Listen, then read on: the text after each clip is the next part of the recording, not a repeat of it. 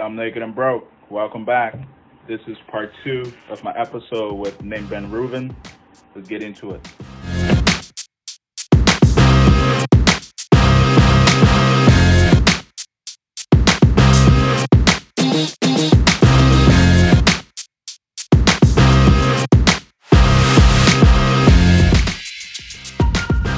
But oh my gosh, as an aside, going back to growing up and superheroes. Uh, so I, this has nothing to do with anything that we've been talking about directly. So apologies. You can edit this out in post, but it's just relevant to me. Growing up um, in the 80s, sorry, I'm not actually 22 years old, 24. Um.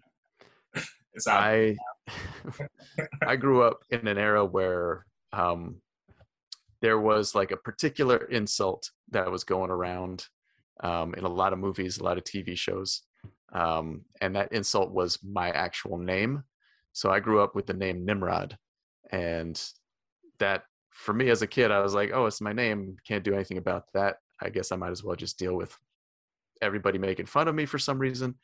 Anyway, in the U.S., it was like the insult of the day to use that against somebody as an insult. And for me, just like every day was a painful experience dealing with folks being like, ha ha ha, do, do, do, there's something terribly wrong with you and you'll never be able to change it because you suck.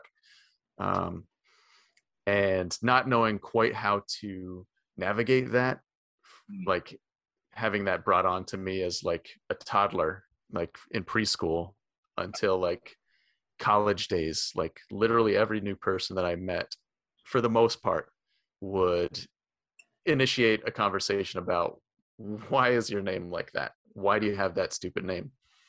Um, but luckily my closest friends never dipped into that but had so many experiences like that and i never had like a good answer at the time growing up so i couldn't like rebut anybody. Uh, for me it was just like kind of descending deeper into a shell of shyness and embarrassment that Has like after name, has the name evolved since then?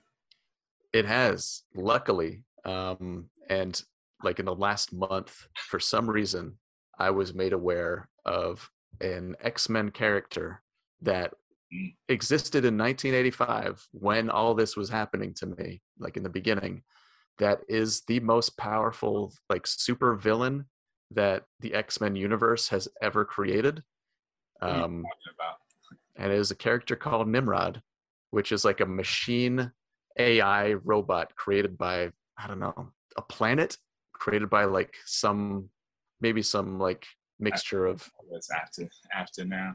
humanoids um and that thing was like it was built to destroy superheroes like at the time like in the x-men universe mutants were at war with humans Right. and the humans i guess made this thing exist and they were like we got to get rid of all these mutants. All these superheroes are too much for the world. So they created this thing and literally its job was just to destroy everything that was a superhero in the world and then in the universe and they couldn't stop it.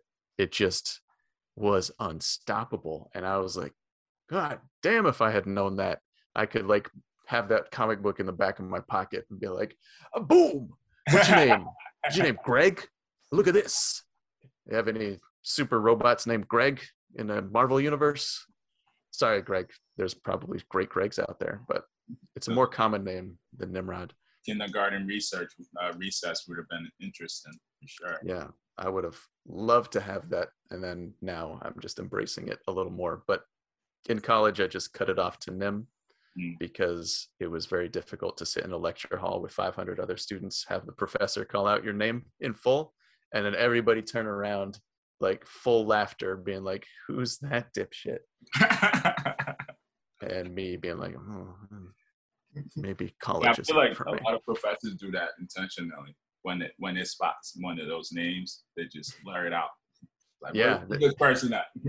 yeah let's all take a quick look let's all stop what we're doing and let me like massacre this person's name in Did- front of did- everybody Did your parents have any idea what they were doing to you?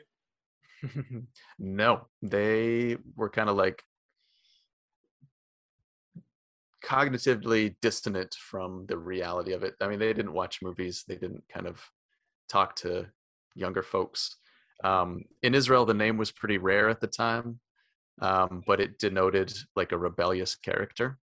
Um, is a based on a biblical character that was on one hand a mighty hunter, um, and on the other hand also one of the most rebellious and prideful characters in the Bible. Which, when New Testament came along, the character of Nimrod kind of went from this like revered hunter character into like one of the most despised and sinful characters in the Bible. And if you read Dante's Inferno, which we had to for high school, thankfully, there is the character Nimrod, which is sitting right next to Satan in the pits of hell. Hmm. Um, and when we got to that chapter, it was like a new opening and flourishing of wonderful insults that I could hear constantly. Still today, I hear the echoes of. Um, but they didn't know. They had no idea. They thought they were giving me some like interesting, different, rebellious name. Um, this makes a lot of sense now because uh, in the the um, the questionnaire for the podcast, um, you know, pre-interview, um, you said uh, describe one word. Describe yourself in one word. You said confused. oh yeah, So seems to make a lot of sense now. I was like, why is that? But um, Ah, I guess one we, are, we we all are on onto onto you know certain level. We all are, um, but I feel like that's what life is. Um, you're spending your entire time out here trying to make sense of why you're out here. Oh, Um, yeah, maybe hilariously confused. Like, I, I'm confused, but I don't take it that seriously. I'm just Yeah. like, I'm not in any trouble just yet. I'm just like, Just yeah. ah, wow, why is this? Why is this like this? Why am I who I am? Never know. All right, college or no college for artists, Oh, um, artists and designers. at this point, you can forget about college.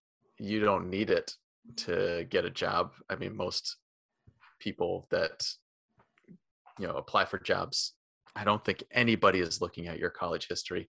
Nobody's looking at your GPA at this point or what degree you have. I think it helps if you want to teach. That would be, you know, a plus for going to college, getting like an MFA in order to come back and like teach a course if you like university settings if that does it for you. Um, the best part, I would say, uh, going to a university is the different people that you meet, that like the bubble that you get out of. I think that if you feel like, well, most people aren't aware of this until it smacks them in the back of their head or in the front of their face. But yeah, if you feel like you need to get out of some bubble that you've been living in, a college in a city is a great place to do that, especially a state school. Um, highly recommend state schools versus private institutions that cost thirty to forty to fifty thousand dollars a year. Yeah, I went to a private uh, university. Um, I'm not even going to shout them out because for publicity. Yeah, Shout out to the schools that didn't do shit for us.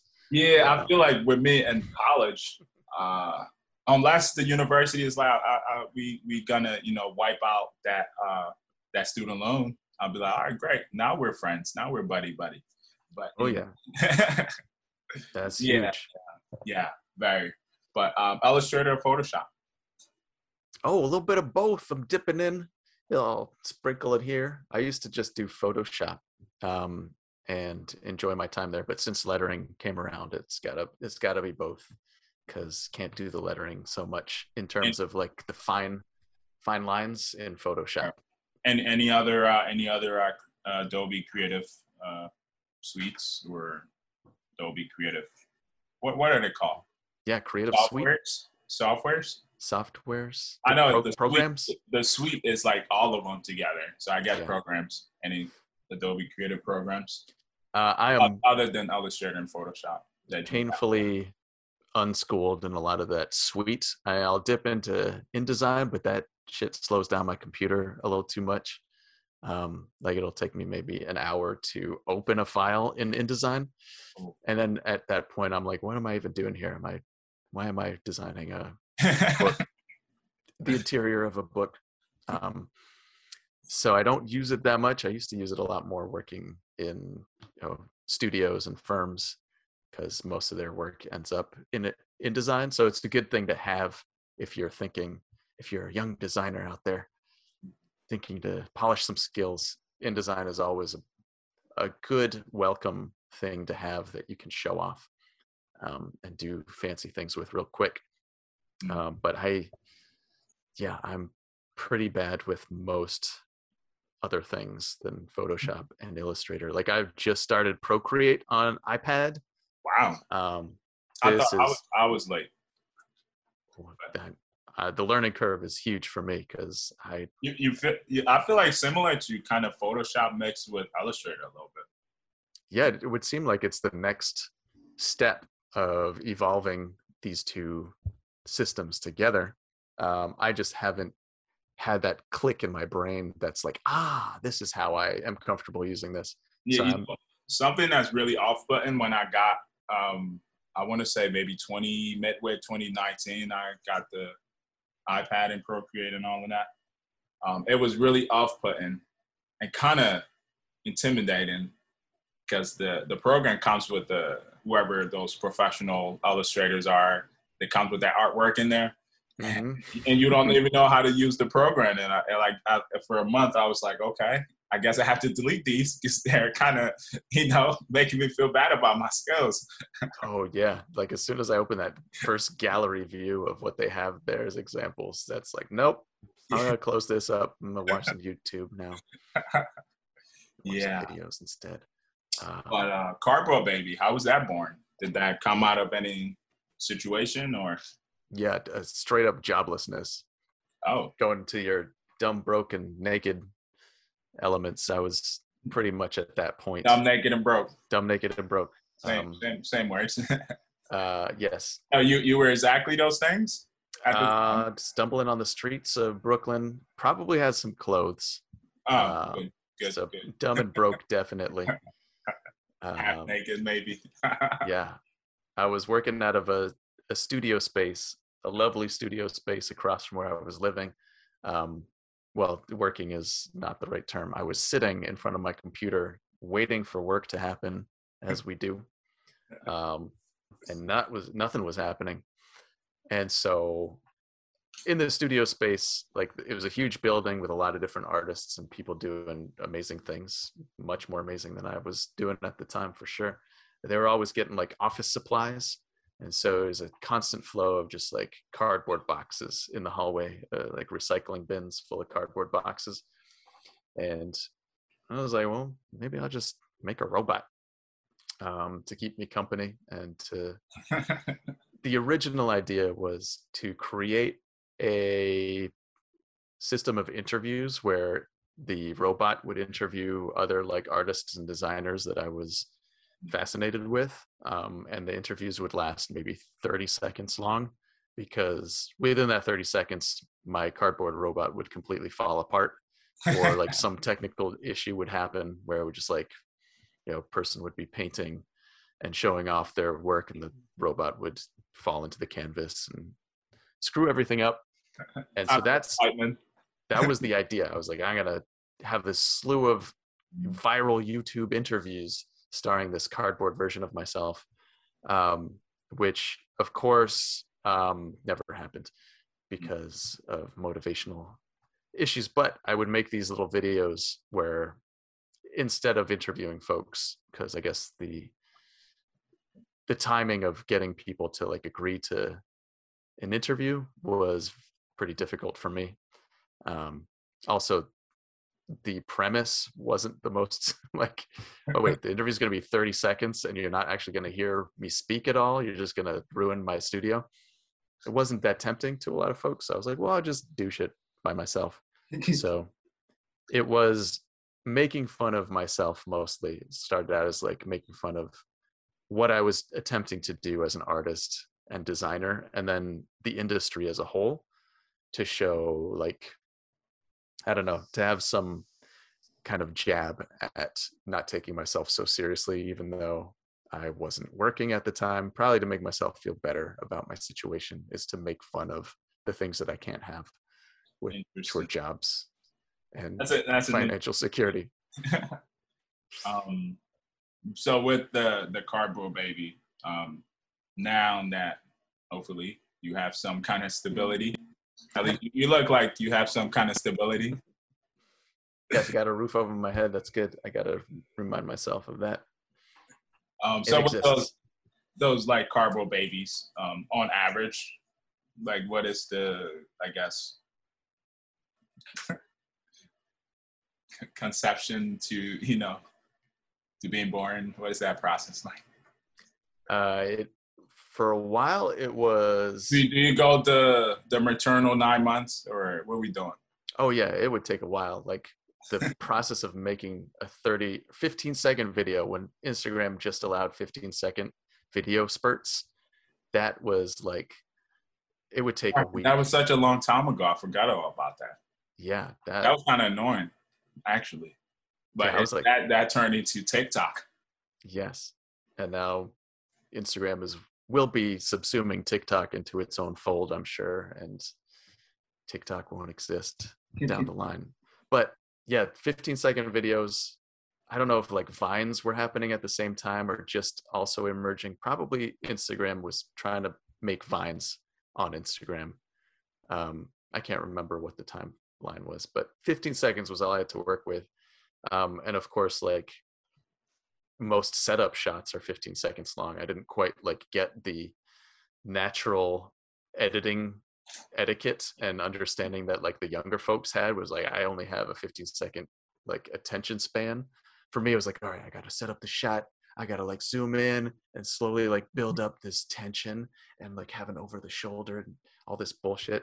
Um, and then I'm sitting trying to edit it like three hours worth of material into 15 seconds, and that would take a long time. Even though I'm not like none of it was professional or like well recorded in any way shape or form um but that's those were the beginning elements of like wanting to like make these small cinematic journeys that would on one hand like make fun of myself and what i was doing so i would feel better about not doing it um and the other hand was just like bring elements of my original art form, which was comic strip drawing, into reality, like the next level. So that's where I started being an artist was in college making comic strips for the daily newspaper in college. And this is like the extent, the current iteration of those comics in cardboard form. Cool, cool. So basically, things coming full circle. Um, with uh, the the cardboard baby, I remember. Um, I don't know how deep into quarantines, uh, but those uh, quarantine videos was pretty good. Um, the social thank you. distancing uh, cardboard baby videos, they were- they were pretty good because they were like uh, like a take other than you know everyone was doing the you know human human human where it's like oh don't stand so close and sneeze. And i feel like in terms of image wise that was very aggressive um, just because no one you know knew what covid was and they're showing all these i don't know who came up with the graphic for covid but he did a horrible job he or she. Um, um, but i feel like just all the visuals and everything was just so alarming that yours was more of a you know same situation but you know is much more easier to digest where everyone's like oh well i'm not a cardboard but you know like i do understand what's happening um, and the information was a lot more easier to take in um, so i think in terms of in terms of that but also to what you were saying um, with how it came about you think that whole like process and even now working with um, i don't know how often you make a new one uh, but you think that's helped with in terms of balance to your creativity it was for a while. I gotta say that definitely doing the cardboard baby stuff alongside the other work, the lettering work and the design work that I was doing was a great like creative balance for me to like get out all the goofiness that was kind of welling up in my system that I couldn't find interesting ways of incorporating in my like lettering work. Um, and so that was great to an extent. And to very specifically like those COVID videos that I made were probably like the last ones that I really produced for the cardboard baby. Um, and also coming around into like the more mental health aspect of things is like when I put those videos out was like around like the I think most Instagram creators or I wouldn't say Instagram, most creators who put work out on Instagram have noticed that their engagements and their audience levels have like tanked in the last three years since Facebook kind of took over and installed their new timeline, et cetera, et cetera. We've been seeing like the things that we put out there kind of fall on very few eyes. Um, and for me, I think so much of my work depends on how I interact with an audience. Like there's artists that can put stuff out there that feel great about just like putting their work out, being like, I made this. I don't really care what anybody has to say. Just the process of making it makes me happy. Um, I strive to be that type of artist one day. But until then, I'm somebody who's like very keyed in on how my stuff is received or interacted with or who is able to see it and like the feedback that I get from that to like maybe develop more interesting things or continue to develop things. I haven't quite found a way to take my beady little eyeballs and head out of that that uh, type of pattern just yet. So, in creating these videos, I would say I would put it out there that each subsequent cardboard baby video has fallen on smaller and smaller audiences and each time i posted one of those things i would lose 100 to 300 followers that day um, do you, so, think, you think that has to do with your following or instagram algorithm uh, i would say definitely not the content that i'm producing because it's like so good um, no, yeah, I'm, yeah. I'm saying like you're like you're following that's in like they're like, oh, Nim just posted the cardboard baby again. I was hoping for lettering. Unfollow. Yeah, I think or, that. Or you think it's like Instagram. It's like you're because I feel like I kind of experience when I post video versus photo, different you know engagements. Mm-hmm. I feel like it's Instagram that you're posting these videos they you know either not reaching your following or you know your following is then not as used to oh this is what this artist is doing and and so it's you know, I don't know unfollow. Honestly, I don't know how the unfollowing works. If like a hundred people wake up in the day and it's like, okay, I had enough. Yeah, I mean, I think it was a mix of the two. There's definitely an element of people who like signed up for the lettering stuff and the calligraphy style work and they're like, what am I looking at here? Why? this isn't funny. This isn't interesting to me. Who thought this would be a good idea? Um, I'm done with this idiot. Um, but it's like so few and far between. I was like, well, what? Can't you just put up with the one video I post every five months? uh, but no, people are very fickle. But also, I think the way the like the Instagram is set up in terms of like what it thinks people wants to see and what people then feel like they think they want to see because of it it's like if your feed isn't like curated to a point where it like is the same thing over and over again but just different iterations of the same thing then we're not going to promote it to people exactly. which which is very boring as an artist to yeah. uh, want to be doing the same thing over and over um, absolutely but, but speaking of, of instagram you posted I believe earlier today about the Instagram engagement that only allows one percent of your following to to see your work and all of that. But I thought it was interesting you talking about um, you know things that potentially may come out of it, like you know depression and uh, maybe exaggerating with the suicidal um, thoughts and all of that, but maybe not. Um, but you, you, you made some um, interesting point. I felt like about self esteem and, and self worth and, and all of that. Um, but I feel like on the on the side of as a creative, a lot of like a lot of work go into a project, and necessarily you're not necessarily designing a project for Instagram. I have some lettering that I'll do, mostly the black and white ones, where I'm like, all right, I'm, I'm doing this because I'm posting it on IG.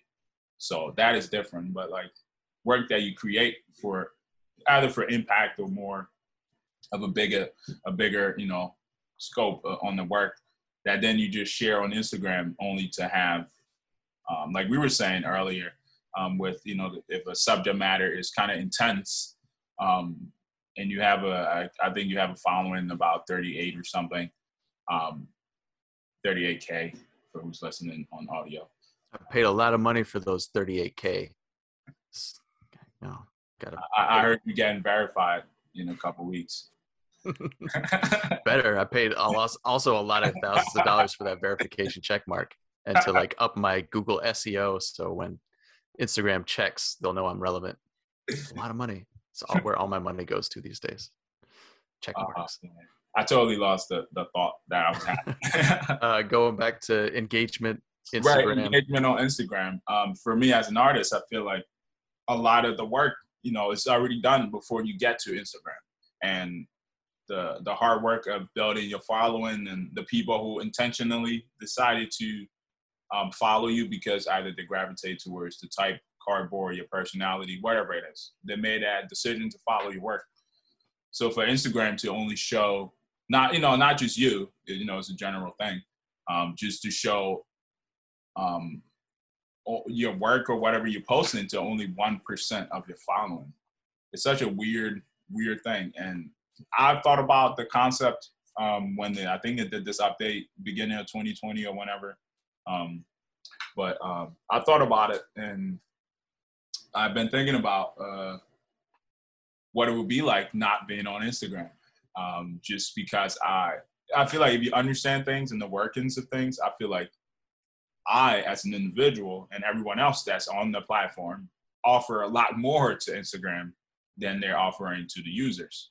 And in terms of if you're a creative or someone who has some sort of following, because you know over time you've gone through, you know, the hard work of, um, like we were saying, being able to speak um, and get your your thoughts out there, and whether it's in a creative sense or you know audio, whatever, uh, verbal. Um, just like you went, you put in a lot of work. So, and the following that you're gaining is rightfully yours. In the fact that you know these people are like, I gravitate to this person, either that work or who they are. For the platform to only then, you know, disregard 99% of, you know, those people is is kind of backwards. And but also as an artist, I feel like um because then in order for you to reach your 99%, Instagram will tell you to promote your work, to yeah. to get to the people who are already there to see your work. That's Definitely. such a weird thing. That's like have inviting a hundred people to you your art gallery, only letting one in, and then um, asking the other 99 to pay a handsome fee to get in the art gallery that the first person just got in for free. Mm-hmm. Um, and you know, everyone got dressed and left their homes intentionally to see the art. Um, so I think I think of it in that workings um, that way. Um, but like again, going back to what you were speaking about about uh, self-esteem and self-worth and you know some depression and whatnot's kind of tied in there. Um, is that something you feel either you have experienced or you feel like it's an actual thing?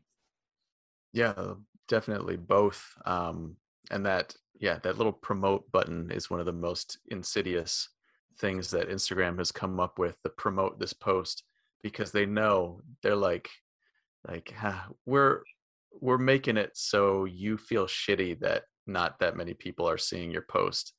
and here's a little button that we've out of the kindness of our hearts we've created for you that you can press and pay you know 5 10 15 60 bucks to you know it's not that much just yeah. to like reach a few more people and then do it again tomorrow and the next day and the next day and then also create a situation where that becomes the norm like if you're not promoting your posts which I think is now what like every brand has to do with yeah, their on Instagram. Has to do. Um, uh, for one, but, I personally have not yet, but I know I will pretty soon, just because of how it's set up. But um, in terms of just like you were saying, that that's such a, a weird thing. Even with that promote button, like you're saying, kindness of of, of our hearts. Um, yeah, right. Um, just even with that, it's such a weird thing because it's like you know, um, like uh, either it's kind of I feel like it's kind of like having a conversation with a homeless person and then um, offering them maybe two, three of your fries and then putting a bag of food next to them. Mm-hmm. And, t- and telling them if you're still hungry, you can have the rest, but at a handsome fee. And you know, yeah. if if someone's in that position, they have no other you know option. Um, so definitely something that's intentional. Um, yeah, I, I feel as a creator definitely sucked into this this world of like should i shouldn't i? Oh definitely not going to do it but oh maybe i should do it for like my more satirical anti instagram social media posts and that'll like really that'll twist it up but then at the same time like i'm still giving money to yeah. promote this post um and you're and, making instagram a lot of money by posting.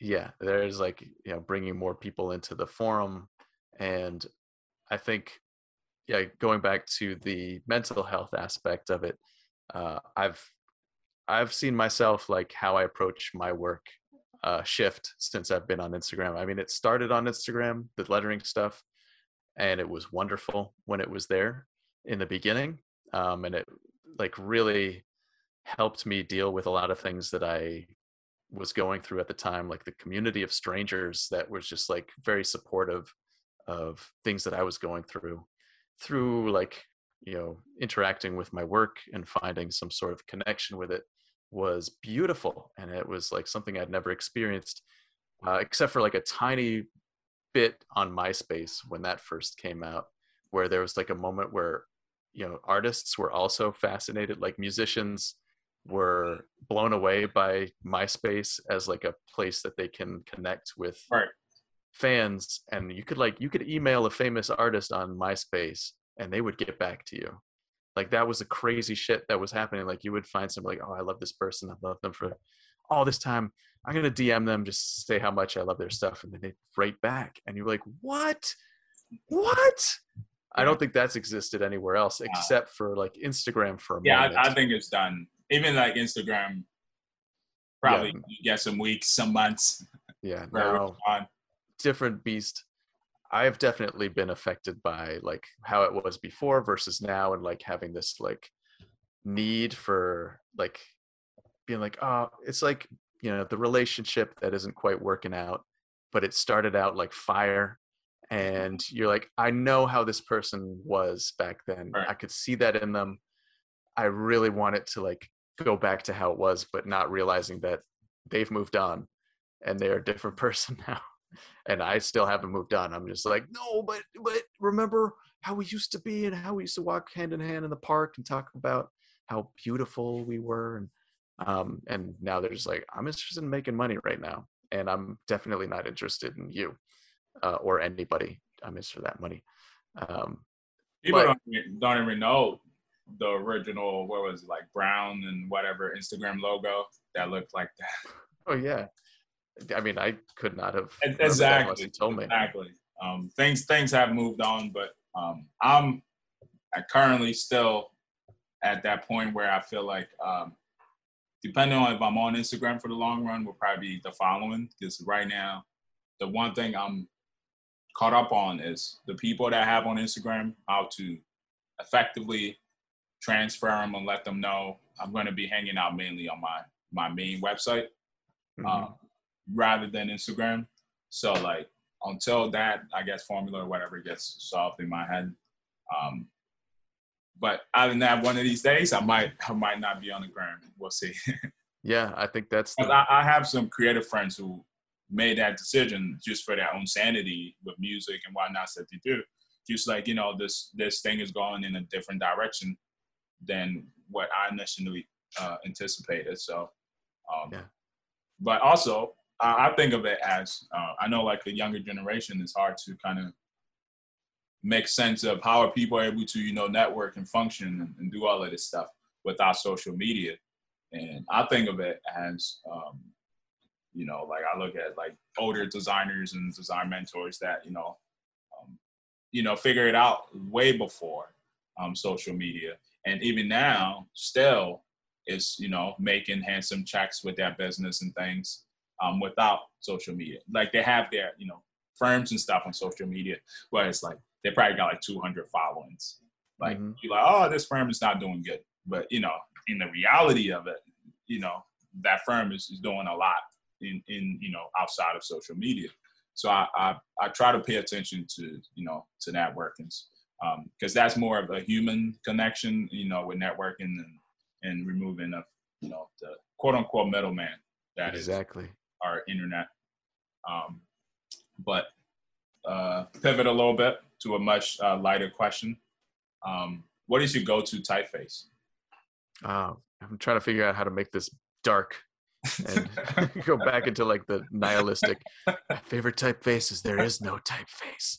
It's just um Not what is my favorite typeface? Um that's a good question. I really I'd never really used this ever, but I love it. Um and it's titling gothic. It's like oh, there's something about titling gothic. I don't know who makes it. Whoever does is great. Um I can't afford it.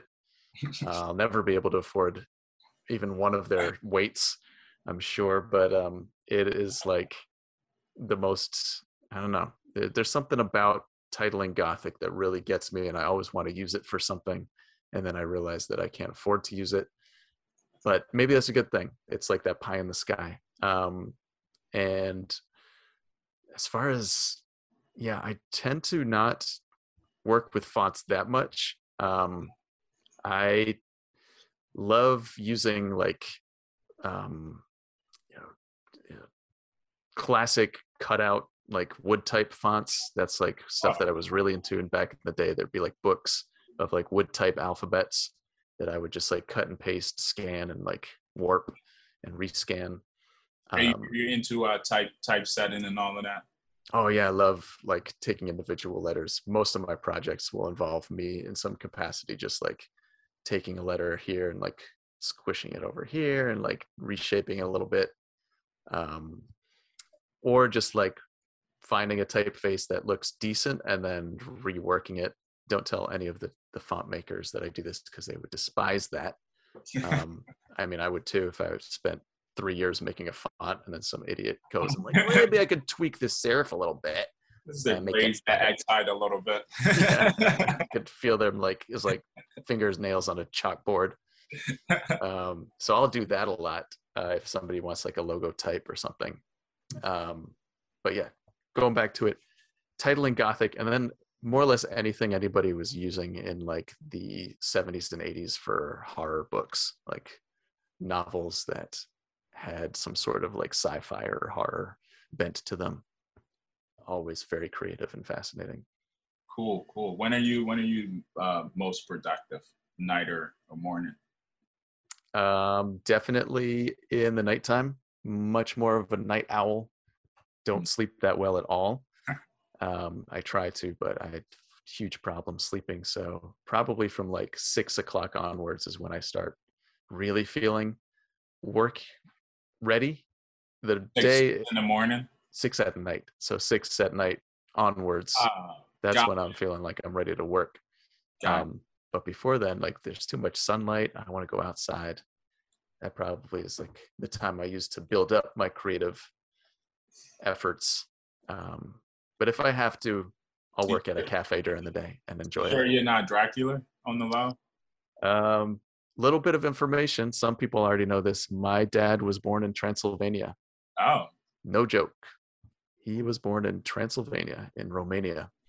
So I may be Dracula, but without any of the benefits.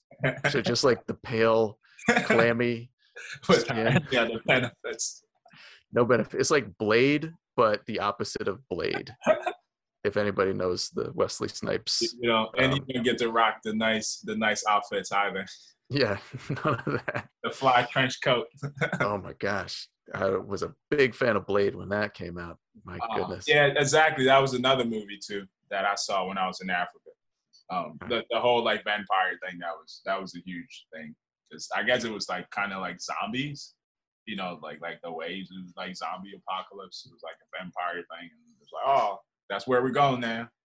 yeah that- that blade definitely flipped it on its lid it was like here's somebody who's like the best of everything, like the epitome, and then also really cool. Like very little wrong with with that character, I gotta say. But yeah, so think of the opposite of Blade, and that's me. And um, that yeah, maybe I should have put that on my resume. it's like the first thing. um, I this particular question, um, people struggle with it, so I, I, I've been curious uh, for your response on this one. Um, never hear music again or lose the ability to read. Oh my god, damn! I gotta, I gotta lose sleep over this one. um, I would say you know, I'd have to have that music with me. I mean, music is probably the thing I need the most in my life. Um, again, like I wish I was a better musician, but I'm so lucky to have folks in my life that do that stuff.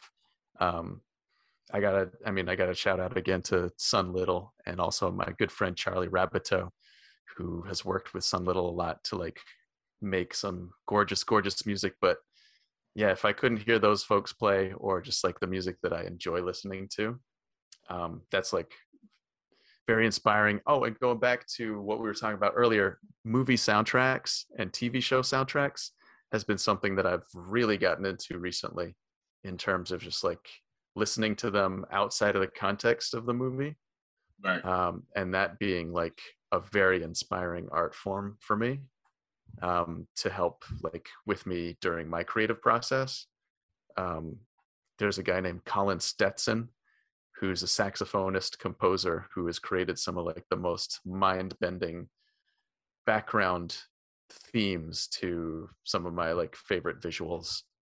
Um and yeah that's i i would never want to have that go away. Like i'm very nervous about my hearing and like protective about it um and i feel like somebody could always read me a book if i had the ability to listen to music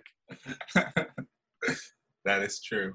But again, if I did not have the ability to music, I'd probably enjoy finding out how to feel the music in ways because I know there are folks out there that have never heard it as we've heard it and have like moved beyond that into like being able to feel the frequencies in their systems. Mm. And so I don't know. I guess it's crazy to think about either way. Yeah, it's a, it's a tough question, but I feel like I would probably lean towards the music side as well. Um, mm-hmm. Mainly because I got through a lot of my life without reading. It put uh-huh. me back. It set me back. I'm not gonna lie. yeah, that's that part too, man. it's like all the all the crap we had to read that was worthless. Exactly. Um, honestly, um, like looking back at like my childhood, the most important books I read were like when I was a kid. Kid, the was like all you can read series or it's like I can I can read books. I think that's what it's called. That series. Sim- that. Similar words, yeah. But those I felt like were very, very like in terms of the the storyline were very life uh, related. Um, as I got older and thinking about them, but uh, now it's more of like reading stuff, you know, um, whether it's for creative improvement or spiritual improvement or um, the the one books I, I don't read like drama and all that crazy stuff. Mainly because I don't know what to read and probably will lose interest if it's like you know a storyline that's like you know, kind of dramatic and you know kind of emotionally get you hooked. For me, that I like I, I would prefer to watch a movie when it comes to that. But um, with books, it's more like self help books and all those things is kind of my go to. Uh, gotcha. Is there something you're reading now? that you have been blown away by Ooh. or hate? Hate. you really despise the way it's been written. I haven't gotten any books um, that I've like hate hated and be like, oh, I shouldn't have spent my money on this. Um, but I am reading uh, in spent in terms of spirituality. I'm reading uh, a book by uh, Eckhart Tolle. It's called The Power of Now. Um, I'm reading that, and design wise, I'm reading I'm reading a couple books design wise, but the main one that I'm currently on, it's uh, the power of or um, pitching without manifesting. Um, uh, uh, manifesting without pitching, I should say. Sorry, I got these titles all backwards. Um, but that, that one is particularly about you know being an artist, un- understanding ownership, and talks about um, as an artist the eagerness to you know be a young artist and want to um, you know do work for exposure, or um, talks about like uh, requests for proposals, you know, getting paid for those and, and your time and all of that, and the, the importance of um, not necessarily um, doing the work before you get paid. Um, so in terms of being being like a young young person in the design and, and art art industry, I feel like it helps because I'm not as eager to to be like, oh, let me let me submit my work and see um and see um I, I know my work is dope, but let me submit and see, you know, for free, obviously. Um, and see if they would be like, oh, this is dope. Let's, you know, or let me put in the work and design something for, you know, eight, ten hours and then um, send it to them just to be like, hey, I could do this for you guys, and and and then have them either tear it apart to create a new one, or or nothing really comes from it. But it talks about the importance of you know understanding and when when to pitch and when not to. Um, but it's more like business um, in, in my in my understanding, more of like a like a um, like a boss slash CEO or any kind of a targeted tune that it provides to creatives. Um, so I, I, like reading that. I have a couple. Um, I'm the type to like like read a chapter, two chapters, and then we'll put a book down and then go find the next one, and yeah, then yeah. probably come back to it at some point in the year. Um, but those two that I mentioned, I'm trying to wrap them up because I'm pretty close to finishing them. Um, but a couple years ago, I probably would have not had an answer for any kind of book that I mm-hmm. was reading. Um, but you know, to our earlier point, um, the, the, the exposure to different things um, allowed the you know the consciousness and the growth, um, whether in concept or execution, to you know as as a person as I get exposed to all these things, I'm like, oh, you know, I actually don't know anything. Let me you know go and educate myself, and but also thinking about um, that I now have um, people who are looking at my work um, beyond just the work, and you know, because I'm speaking to issues, um, and so um, it's it's nice to be well, not you know as well versed as I could possibly be, but in terms of being able to hold a conversation or go back and forth in the comments and defend my points. Mm-hmm. And so, like, thinking about all of that and, and saying, oh, you, you're not just posting, and it's like, you know, a few people are going to see it. You know, people are actually going to try and shape their thought and who they are based on this. So it's a lot more seriousness that goes into it. Um, so all of that tends tends to help. Uh, did you ask me a question originally? Yeah, yeah, you definitely answered it in terms of what you were interested in reading and. Yeah, yeah. So like those two things, Power of Now and pitching without, or pitching without uh, manifesting. Yeah, and that's a great feeling to be able to put something out there and feel confident that you can talk about it and you're open to like people like even welcoming people tr- who might not think the same way and like want to engage with you more about it um and to be like yeah i got this. I know what i'm talking about. Yeah. Um and then if you you've you've like find a few holes poked in there you like build from that you're like all right i could think about this more. But mostly it's like yeah. Bring it bring it on yeah. come on. Yeah i've been in situations where um at like an art show or something like you know the work as you as you know is very if it, depending on who you are and your sensitivity level it's kind of edgy. But in my opinion it's honest um, but people always try to like subtly have me defend my work um, doing like a, a gallery talk or, art show and those trying to make them some comments on on something. But like I said, usually I'm I'm looking at you know a couple different other things than what I'm doing, so that tends to help. Um, for example, the the Liberty Freedom Jacket, which is a collaboration that I put out recently. Gorgeous. Um, thank you, thank you. Um, that that jacket, the the lettering on the back and all the craziness um, had um, you know, it was talking about, you know, uh, prison and um, race and talking about America and all of that. Um, but at the to summarize, it was also talking about you know the individual and understanding self. And um, I'm chatting and talking to people about and this one dude. It's like he points. I always do like these um, these things, these icons that are kind of repetitive, whether it's like the paper plane or maybe the hearts or um, the it's like lightning boats. Those are kind of repeated in my work um, throughout. And he's like, yeah, so those those lightning boats um, look similar to uh, the ones the Nazi were using. And uh, is that is that what it is? I was like, in my head, I'm like, that's interesting that you asked me that. That I would purposely put that on on on a freedom jacket. Mm. Um, but the boat, the the Nazi uh, lighting boats he was talking about, in terms of how it's designed, the the endpoints have chiseled, like sharp chisel ends, and my personal or you know just anyone who's drawing lighting boats understand that one end is chisel and the other end is pointy.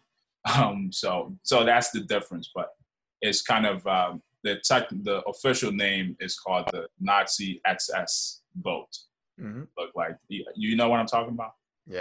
Um, so yeah, so he tried to like ask me if that was in my work, and in my head, I didn't say this to him, but I'm like, if you look at the work and look at my skin color and all of that, that's kind of an ignorant question to ask, but I'll, I'll answer.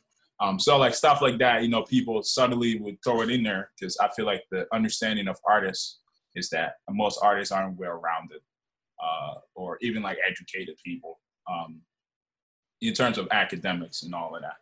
Um, so like most people would try to like belittle um, artists and, and, just like anyone who's trying to make progress in any shape or form.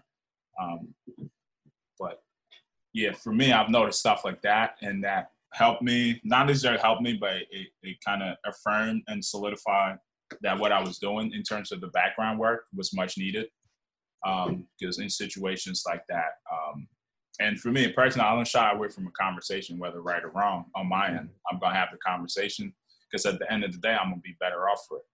So, so for me, I'm always open to it. But that was something I started noticing, and I was like, okay, this is the right approach. That you're, you know, backing up the art with research and things like that. Yeah, the goal is down the line. Hopefully, like ten years from now, somebody's gonna look at somebody else's artwork and be like, I see you've incorporated Emmanuel's lightning bolts. Tell me about that. Are you talking about like these social justice issues? Just like right. what does that have to do with your work? Like completely finally divested from like the the other background yeah. um, into something new and something more important. Um, so yeah, I'm I'm looking forward to that day when I am talking with somebody in a museum showing your work. We're talking about the Emmanuel style lightning bolts.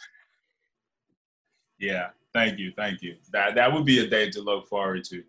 Um, hope, hopefully that you know artwork in the museum is right around the corner. Yeah.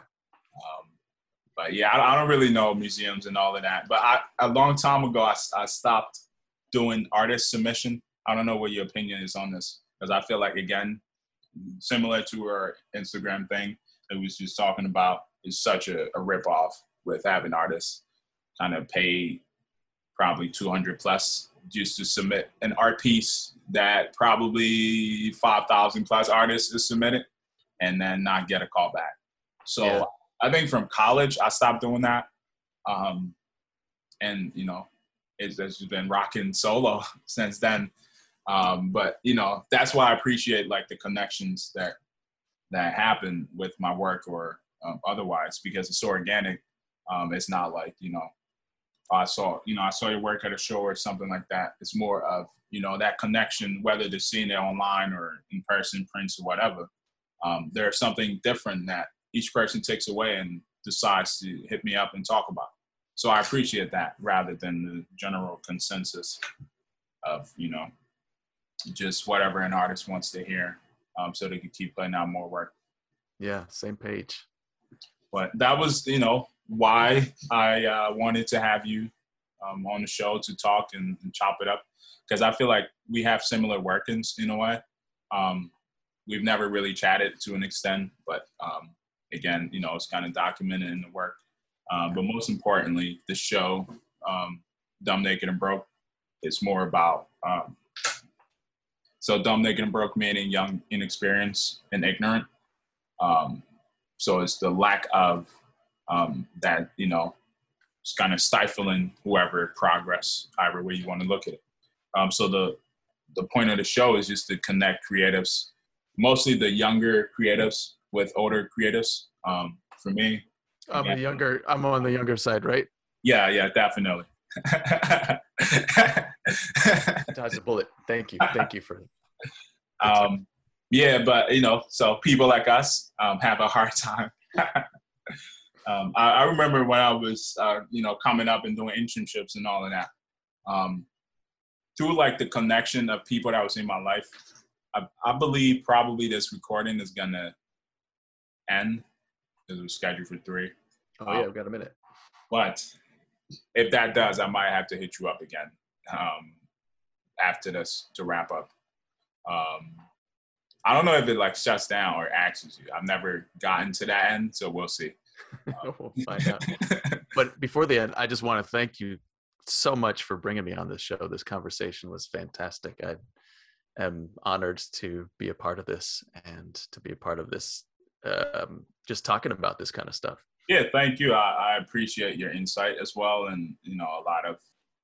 I feel like the way you break down things is very different than a lot of artists that is on the gram, and and also a lot of a lot of like you were saying, a lot of buckets that you can pull from. That it's not necessarily the same thing um, you're doing. Um, so it helps because again, you, you cast a wider net in the sense, and different people gravitate towards different things. And like I said, for me, it was the lettering, and then got put onto the cardboard baby, and then ho- hopefully I'll get put onto you as the artist. I'm kidding. see what happens next. um, weird shit. But uh, yeah, and, you thank you for your time, and thanks for. Uh, uh, I guess you blocked out seven hours, but I'm gonna be generous. And yeah, and I'm just gonna sit here, stare at the blank screen for another four hours. So, and just talk to myself. that's the creative process. Oh, we're still, we're still recording, so I guess we could wrap up in a more organic way. Um, but um, also going back to you know dumb, naked, and broke, um, meaning young, inexperienced, and ignorant. Um, I feel like a lot of younger people, um, because of society and the conditioning and the programming and how the system's set up, a lot of people are kind of pushed away from what they actually want to do and chase their passions and, and dreams and things like that. Um, for me personally, I think the word dream, I probably have written that probably more times than I would see days in my lifetime. Mm-hmm. So for me, that's kind of embedded up here. And I try to have people just like get in the mindset of connecting to what their dreams are because for me it was you know the realization and then the work that's going to go into it and then actually figuring out the network and some things of how to make it happen but i feel like that is at the the very beginning of you know realization um, so with the show it's mostly to help people realize their passion and hone in on it and um, help them build um, and help them uh, develop creatively uh, develop um, mentally if they can, physically if they can from the show, but also spiritually as well. Because um, I feel like as an artist, you need a balanced uh, lifestyle to be more productive. And personally, for me, I'm more caught up in the creation process. And when even when I'm working, that's the most exciting point. Like um, the from having the concept up here to um, once I sit down, whether it's on the nowadays it's mostly on the iPad, um, drawing on paper feels so weird now. It's so wild. Um, but like on the iPad, it's like uh, like you sit there and then you get the you get the creative burst and and once I get into the idea, the whole process of from the sketch to completion, that that is for me the most exciting thing. The end the end the end work, the end product. I looked at it maybe the same day that I created and and I'll study a little bit, but usually when I'm posting and people are seeing the work, for me, I'm over it. Like it doesn't it doesn't have much weight to it. I'm just like, eh, it's just something. And but um in terms of the creation process is where I live and I feel like a lot comes out of that creation process because you know it's patience, is you know discipline, is you know is it's kind of breaking down ideas and concepts in your head, um, and really understanding that for me allowed me to to be more like the end process, not to worry about how the end product is going to look, because um, like I'm like if I figure it figure out just concept wise, figure out how to break that down. I'm gonna approach it, figure that out. If you know research is in there, break all of that down. I feel like I look at design. Um, I don't talk about this a lot, but the only time I understand math is when I'm designing, which is weird. And when it comes to money, um, but it's, it's very weird because like you give me a math problem and I'll I'll sit there all day and I'll pretend like I'm trying to solve it, but I'm not trying to solve it. It's, it's like when you're in class and the teacher looks at you, so you bite your pencil and you know act like you're thinking. But yeah. I don't just like when it comes to math, the brain is just like off. Um, but when it's design, when it comes to design, I could I could solve a math problem in design, and and like I, I like I could watch my brain kind of break down these things, but like outside of it, don't make any sense to me. Um, so like for me, I look at design as a formula, um, like a math formula. You get those algebra equations and you try to figure it out with the numbers. So I'm like, all right, what what you know, I have a formula for where I want to go. What uh, you know, I guess what it called variables. What variables you have, um, meaning you know, concept. Where am I? Am I you know, am I thinking lettering? Am I thinking illustration? Am I thinking the both? And then once I kind of you know nitpick my different things then I put them together and I'm like, okay, here's the formula and here's what I have. So I plug those in. And then um, by the time, you know, I go through all the craziness of creating, the end pro- product really is the solution for the formula that I plugged in at the beginning. So it's not necessarily the creating of, um, you know, back and forth with, oh, I did this and I'm gonna, I'm gonna look at it and then um, try and critique it or, and then, you know, do all of that their client work, I tend to be, I tend to do all of that. But with personal stuff, it's mostly up here, and then um, going through all of that um, process, which is kind of chaotic.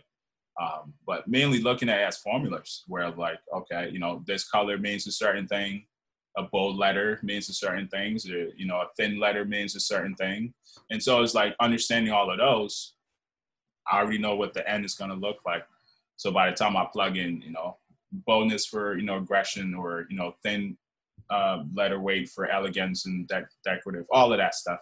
And then you get to colors, and by the time it comes out, it had bits and pieces of what I was looking for. Um, so for me, with the show, I try to help people focus more, especially artists and creatives, on their own process.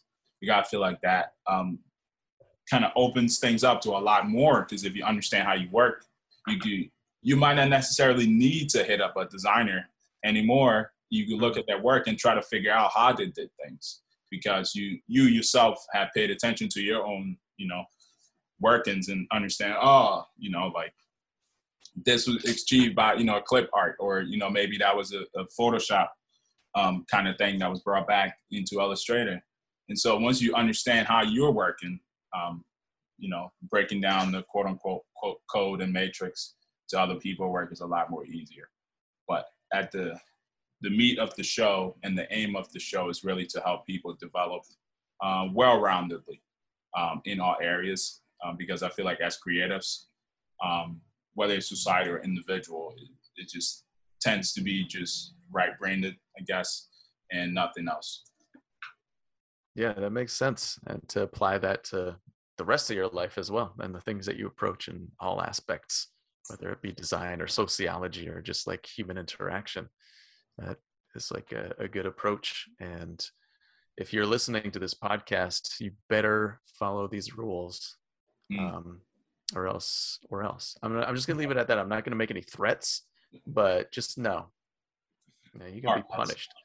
Uh, just kidding. Uh, yeah, before we uh, kind of wrap up here, again, I want to thank you for your time. But um, one last question um, for well, just make it two. Um, what uh, what lesson you feel like um, you learned a little too late in life, or lessons? Oh yeah, probably most lessons.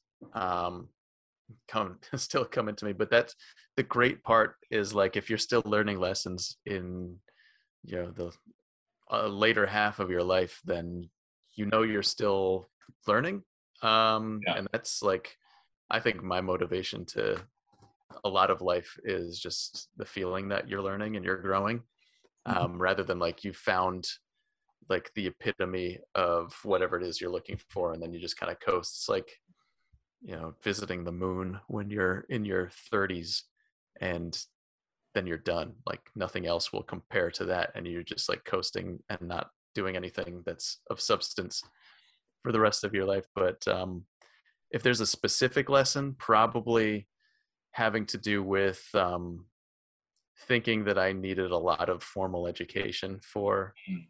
A lot of the things that i want to learn about and the formal education helped in meeting people but i assumed that it would bring me education in other aspects that I that like formal education is kind of advertised as being there for you. But at this point, I think that anything I got educational wise through undergrad or graduate school that I could have gotten from most other places on my own, like with incentive to study that stuff without the, you know, the debt or the massive amounts of money shelling out to institutions that don't quite care for you. Yep. That that would be a big lesson for me. Um, three lessons or three things you feel um, younger creatives should focus on um, when developing and working on that craft. Uh, lesson number one: never take yourself too seriously or your work. Um, that is incredibly helpful to humble oneself. I think for me, especially to like be in the world to know that what I'm doing is not the end all of creation. It's not like the most important thing in the world. I'm not saving anybody by making something. Um, and I think this applies to like next level, like studios, corporations, etc. Um, I think if we all have a little bit of that humility and self awareness and specifically humor and less seriousness about stuff we do, we can put that seriousness into other aspects of our life that requires it. And um, that helps me a lot to find my positioning and to understand what I'm doing and what I'm supposed to be doing in a lot of ways. Um, beyond that, um, more lessons. Uh, ooh, something very important for me, and I'm sure for Emmanuel as well, is the process going back to putting weight in the journey of doing what you're doing rather than like showing up to a workshop and being like, if I can't learn how to letter by the end of this hour and a half in a level that like Instagram will pay me to influence brands with, then I'm not doing this. Um, if you care about anything and it's you're passionate about it, it's going to take you years to explore that passion and explore your ability to learn and grow from it. Nothing is going to come within even a year uh, to a level that is deep and meaningful beyond just uh, surface level. Um, and that's kind of like old and crotchety, but that's definitely something that I've felt is important. Um, and also, number three, um, I'm gonna have to think on that one. Um, yeah, get out of whatever industry bubble you might feel like you're falling into as often as possible. So if you're into design, if you're into lettering, make sure that 80 to 90% of your world has nothing to do with lettering or design at any given moment um, in its entirety, because those things can definitely pull you into a place that you can get lost in um, and can lead to some harmful worldviews in a lot of ways. Mm. Um, So and then don't take my word for any of this. Um, if any of this is bad advice, again, don't take advice from designers. That's something I've always wanted to tell people. don't listen to designers. What do we know? I uh, don't know wow. anything.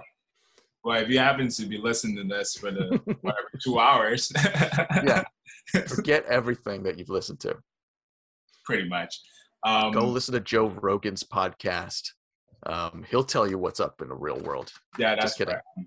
I'm on the same level as Joe Rogan. So when you think of my podcast, think of Joe Rogan and do that comparison. Yeah, absolutely. And if I don't come up on top, you could go and uh, listen to a few more of my episodes. Yeah, there's something wrong with you. Definitely. But, uh, this is this has been awesome, dude. I uh, hey, I was looking you. forward to this, and uh, and you know I'm not disappointed. I knew you was Oh. gonna come with the. If listening to it after we've talked, um, you can always edit out a lot of what I'm saying. Just um, oh yeah, I have an editor, but you, you don't do the work, bro. You just you just send it send it back. It's like curse words, everything is in there. Just Okay. send it back. So good to know, man. Well, yeah, I really appreciate the nah, he, he does he does a great job. Um, but mo- most likely you will get some some good background music, if anything. Okay, that sounds great, man. One last question before I let you go: Do you fold fold your pizza when you eat it? Oh man, I've been learning something new about myself. I mean, this is a much longer answer than it is necessary, but That's, that's a pretty yes or no answer, but let's get into it. I can't eat pizza anymore. It makes me angry. It oh, I, did, I didn't know that was where this was going. Oh. pizza makes me super cranky after I eat it. I mean, I I've It- enjoyed it in my life, both folded and both. but either way, that shit is gonna make me cranky afterwards, and I don't know why. It's just like a mental thing completely. Uh, mental. You, you you don't think is a is a food ingredient thing?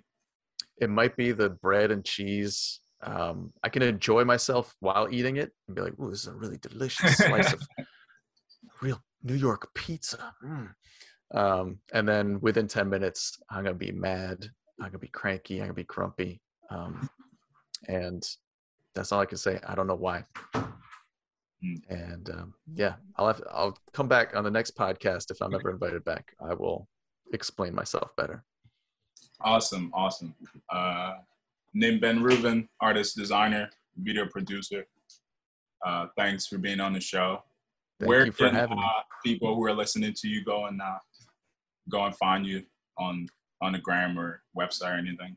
They can find me uh, on Instagram at nim underscore br. I'll have the uh, person put it up in uh, post editing right here.